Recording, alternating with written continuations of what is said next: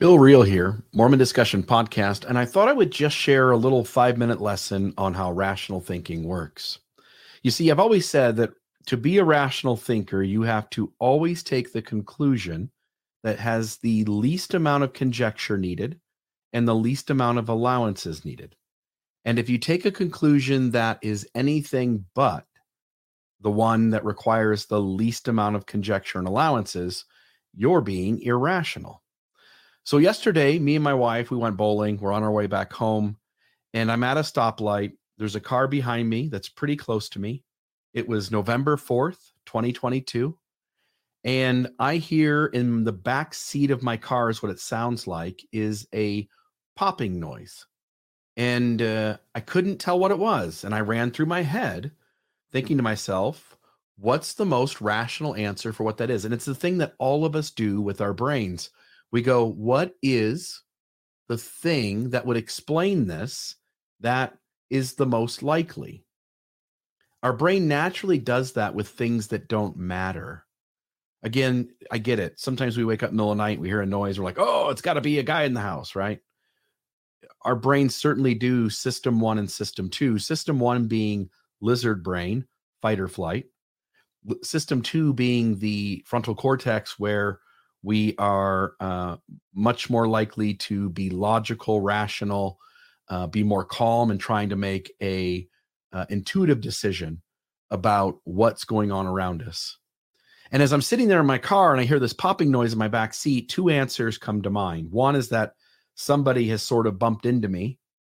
And I look back and the car is kind of close, but I don't think that's what's happened. And the other thing I thought was maybe that's my brakes making noise. And I asked my wife, I said, What do you think that is? She goes, I think it's your brakes. And you see, the fact that I had my foot on the brake for the most part all the way down, but far enough down that I'm not moving, but I thought maybe I had it off the brake just enough that uh that it was making some noise that the the the brake pad is against my my rotor against my brakes and there's still just a little bit of movement there. And hence, I'm thinking to myself, like, okay, I don't think the person's bumped into me, but that's possible. But I don't think so. I said, the brakes making noise is probably the most rational conclusion. And so in my head, I thought that must be it. Light turns green. I start to go. Now, if I would have said something like, uh, there is a leprechaun underneath my car who's banging on something, you and I both know that that's absurd. And we go, why is that absurd? Well, because it is uh, in our brain, our brain recognizes it is the conclusion that would require so many allowances and so much conjecture that it's just absurd. Um, I could have come up with something like, hey, there's somebody standing near my car, but he's he's down low and he's tinkering with something. You know, that's possible wouldn't be the first time in the world that somebody came up to somebody else's car doing some sort of physical contact or damage with it and you just couldn't see them from your point of view inside your vehicle. But your brain also recognizes that is highly unlikely and irrational to jump to that conclusion. So i in my head i thought it's got to be my brakes. I don't think it was a guy bumping into me I'm pretty confident in that. I didn't even get out of my car to look because I was trusting that enough. And the noise continued. I couldn't figure out what it was. So I pull away from the light and I start driving down the road. And about, um, I don't know, 500 yards, 1,000 yards, something, quarter mile down the road, uh, half mile, maybe even. And suddenly there's somebody setting off serious fireworks in the parking lot of this plaza that we drove by. Soon as I saw the fireworks, again, a new piece of information came in. Soon as I saw the fireworks going off, I looked at my wife and I said, That's the most rational explanation for why we heard a popping noise in the back of the car when we were at that light back there. And she said, You got it. And I said, You see how that works? I can't go with fireworks before I know there's fireworks. That would be irrational. There's unless it's July 4th or Pioneer Day or some other reason that fireworks seems like a reasonable thing that could be happening. but it's November 4th. And in my mind, I, I again, you could also be messaging me when you see this video and you could say, Bill, November 4th is, and then you can name the holiday and I'll look it up and I'll go, oh, like there's more information. But until new information comes in, you can't choose to pretend that there is new information. And, and if you knew it someday, it would explain what happened. That's irrational. You can't do that. You can't go, hey, I know right now it doesn't look like a leprechaun was under the car, but I'm telling you, someday we're going to discover that leprechauns are real, and then you'll have an explanation for what made the popping noise at your car. In the same vein, if I am uh, sitting at the light and I go, you know what? I bet about a half mile down the road, we're going to see somebody lighting off fireworks. That would also be irrational because the noise in the back wasn't crystal clear that that's what it was. And for me to make the assumption that there must be fireworks without me actually seeing that there are fireworks going on, that there are actually fireworks going off, would be absurd. It's it's it's uh, creating evidence that doesn't exist in order to give yourself an answer that you want. Now, if you sense that when new information comes in, you are then permitted to change your mind. Soon as I saw the fireworks, I knew that was the most rational explanation. It required the least amount of conjecture in the least amount of allowances. So there's this game in religion, and specifically in Mormonism, that when uh, apologists are confronted time and time again with problems where the solution that requires the least amount of conjecture and the least amount of allowances is simply that the church is not what it claims to be.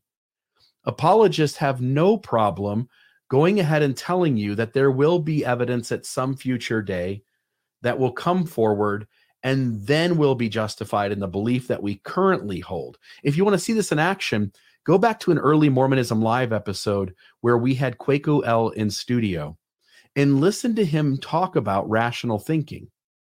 And what he tried to do was say, look, Bill, there are lots of times where when we are discussing some phenomenon in the world, the universe, in history, in mathematics, there's times where the most rational answer ends up not being the right answer. Hence, Kwaku made the argument that he feels perfectly comfortable on the front end without the new information coming forward, going ahead and basing his conclusion that it will come forward at some future point.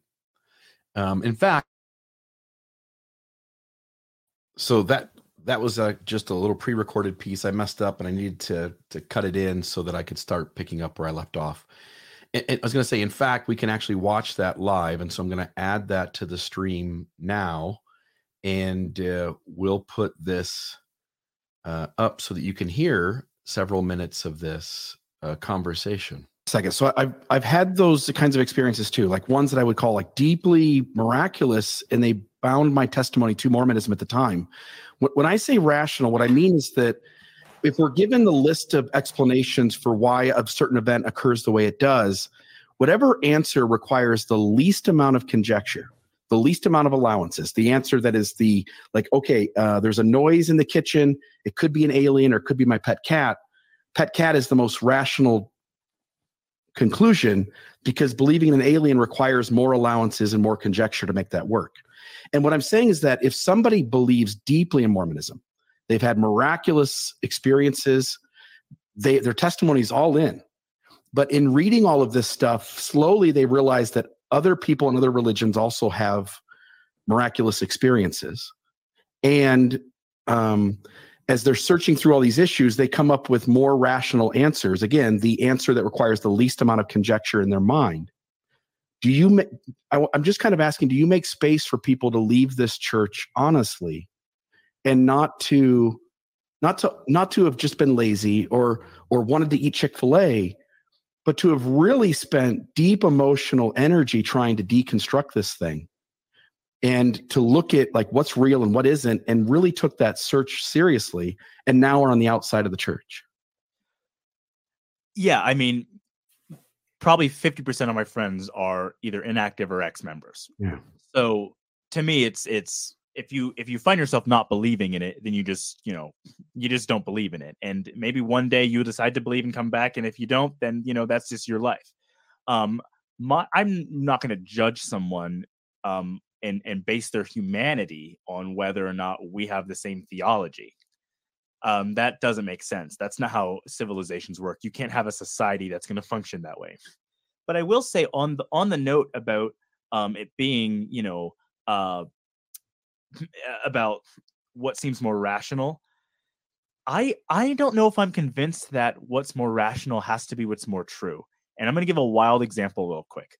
But when i was in high school the first time I, I I went down the YouTube rabbit hole, not related to church, and I started reading things about how the hedge fund manager um, was hanging out with celebrities on a small island and stealing children and trafficking them on a small island. And everyone said that's nuts. And a couple years later, a wacko goes into a pizza shop and shoots it up trying to find the kids. A couple years goes by, we figure out of that whole theory and conspiracy, the meat of it, which was written off to be something the most insane, improbable, statistically untrue, and least rational thing possible, it turned out to be that Jeffrey Epstein was actually doing those things. And involved in that was Bill Clinton and one of the princes and all of these weird things. And so I think when it gets down to it, a lot of times the things that happen in life are the least like rational things. It isn't normal for for what happens to happen.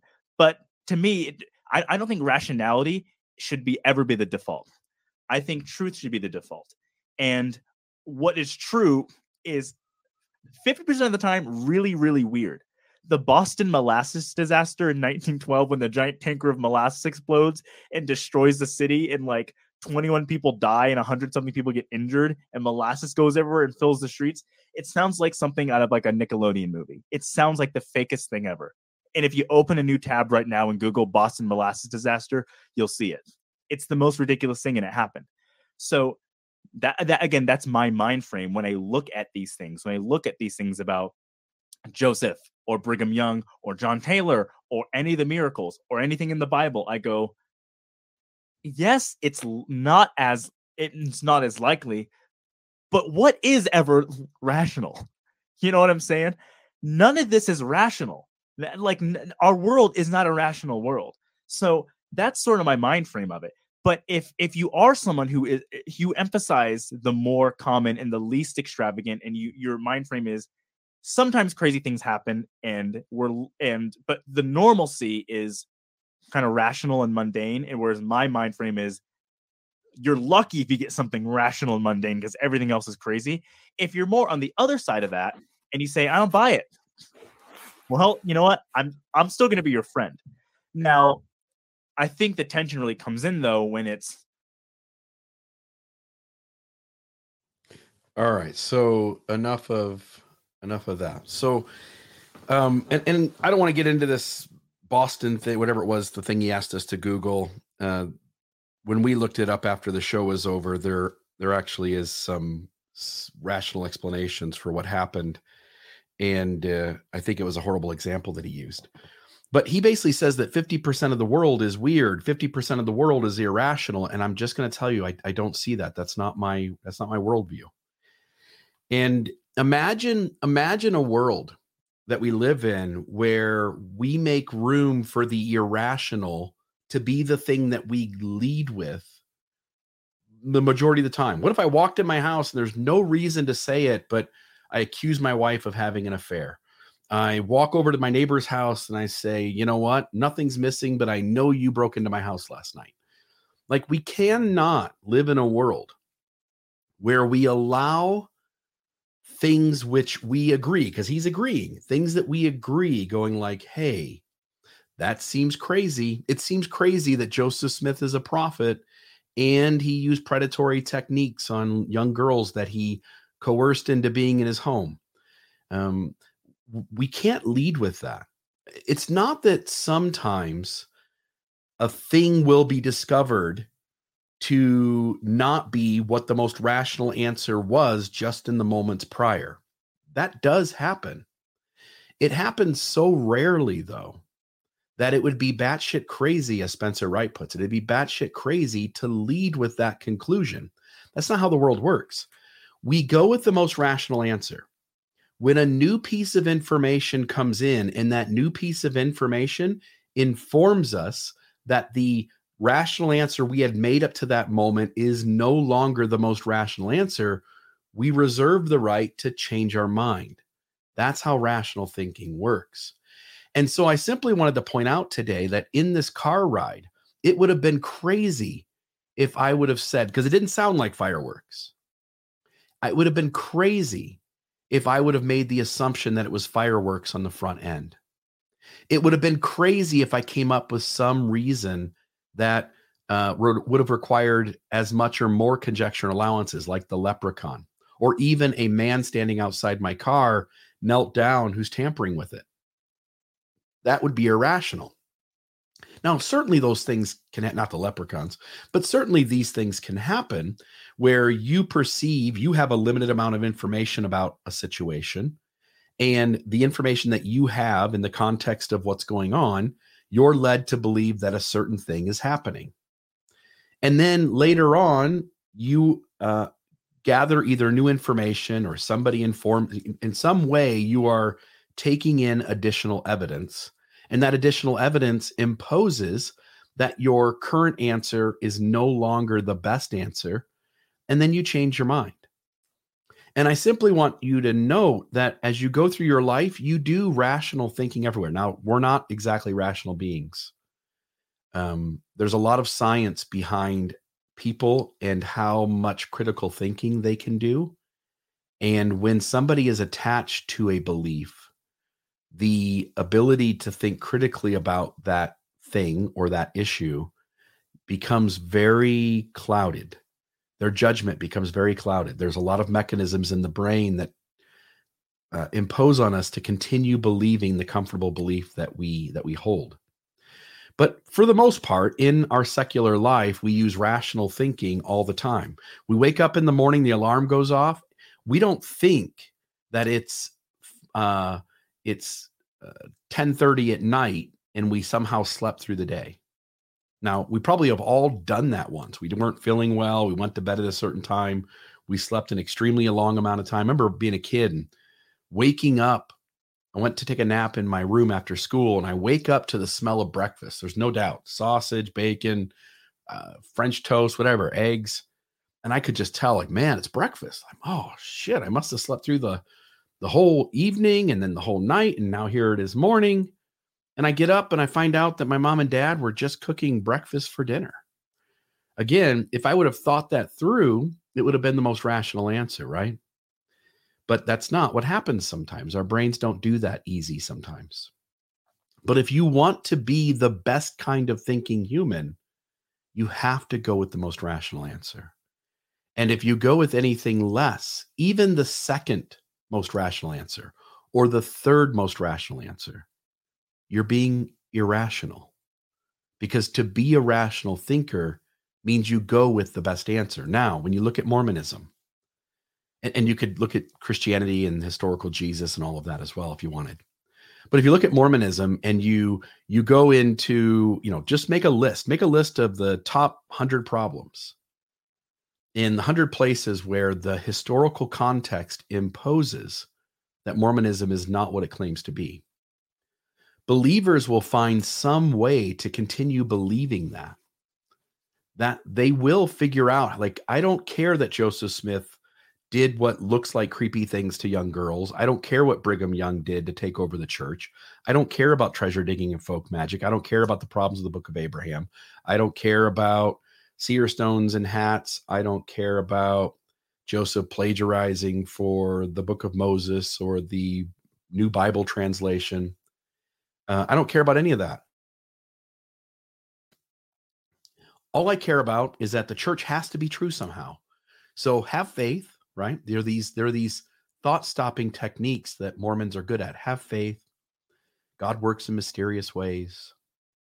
We'll figure it out on the other side contentions of the devil. I don't know about those things. I just I just know the church is true. But if you list it all and you go, let me be, let me be a critical thinker here. How bad are these really? If I want to go like, like, what's the most rational conclusion? Forget my emotional feelings because lots of people in all kinds of religions have emotional feelings about their their belief system. So throw emotion out for a moment because we can be deceived so easily on emotion. And then make a list of those things and go, how much conjecture and allowances does this collective list require for Mormonism to end up still true? And hopefully, hopefully you recognize that um, that you use critical thinking throughout your life everywhere. And the only places where you excuse away critical thinking skills is when a belief is super important to you. So there are folks who have their spouse cheating on them for years. And they even see evidence that their spouse is cheating, but they inside their head need this marriage to work. And so they they would tell you after the fact, they would go, I just didn't see it. It was there to see all along. And I just, I didn't want it to be true. And so I just didn't believe it. You know, people uh, start to get sick. And instead of going to a doctor to get uh, health care and to seek out uh, medical advice on what it is they have, they just sit by in the, in the, on their couch and just kind of wave it away. And then six months later, they're in stage four cancer so when things are important to us, they're crucial to our identity, to our well being. Uh, our brain does a lot of tricks in order to keep us believing those things. But you, my friend, you want to be a critical thinker. You want to think rationally. And once you start examining Mormonism on that level, and then going into other religious systems and looking at how irrational all of them are as well, start to notice what you would accept. Like you wouldn't accept the Jehovah's Witnesses history. You would go, that's absurd. I'm not going to believe that. I wouldn't even give them a time of day. Their history is so crazy. You wouldn't give Scientology the time of day because you know it's crazy on the front end. But because you're already invested in Mormonism, you're unwilling to really look at whether the problems are big, how big are they, and are they so overwhelming that they can't be overcome with the most rational answer? And they can't. The most rational answer is that Mormonism is not what it claims to be. And I could sit in a two hour conversation on a single issue and demonstrate that to almost anyone. And if anybody wants to have that conversation, I would welcome it. I'm Bill Reel. This is another episode of Mormon Discussion, and uh, thank you very much. If you if you want to donate to the podcast, go to mormondiscussions.org or Mormon Singular Podcast.org. Click the donate button. We'd very much appreciate it. I hope this is helpful to you uh, as you work out in your head how to think about things rather than worrying so much about the things you think about. In other words, we focus so much on a specific issue here or there in Mormonism but really, the greater skill is to think critically and to recognize how you best can be a rational thinker. And then you'll start to notice really cool things happening in your inner world and your outer one.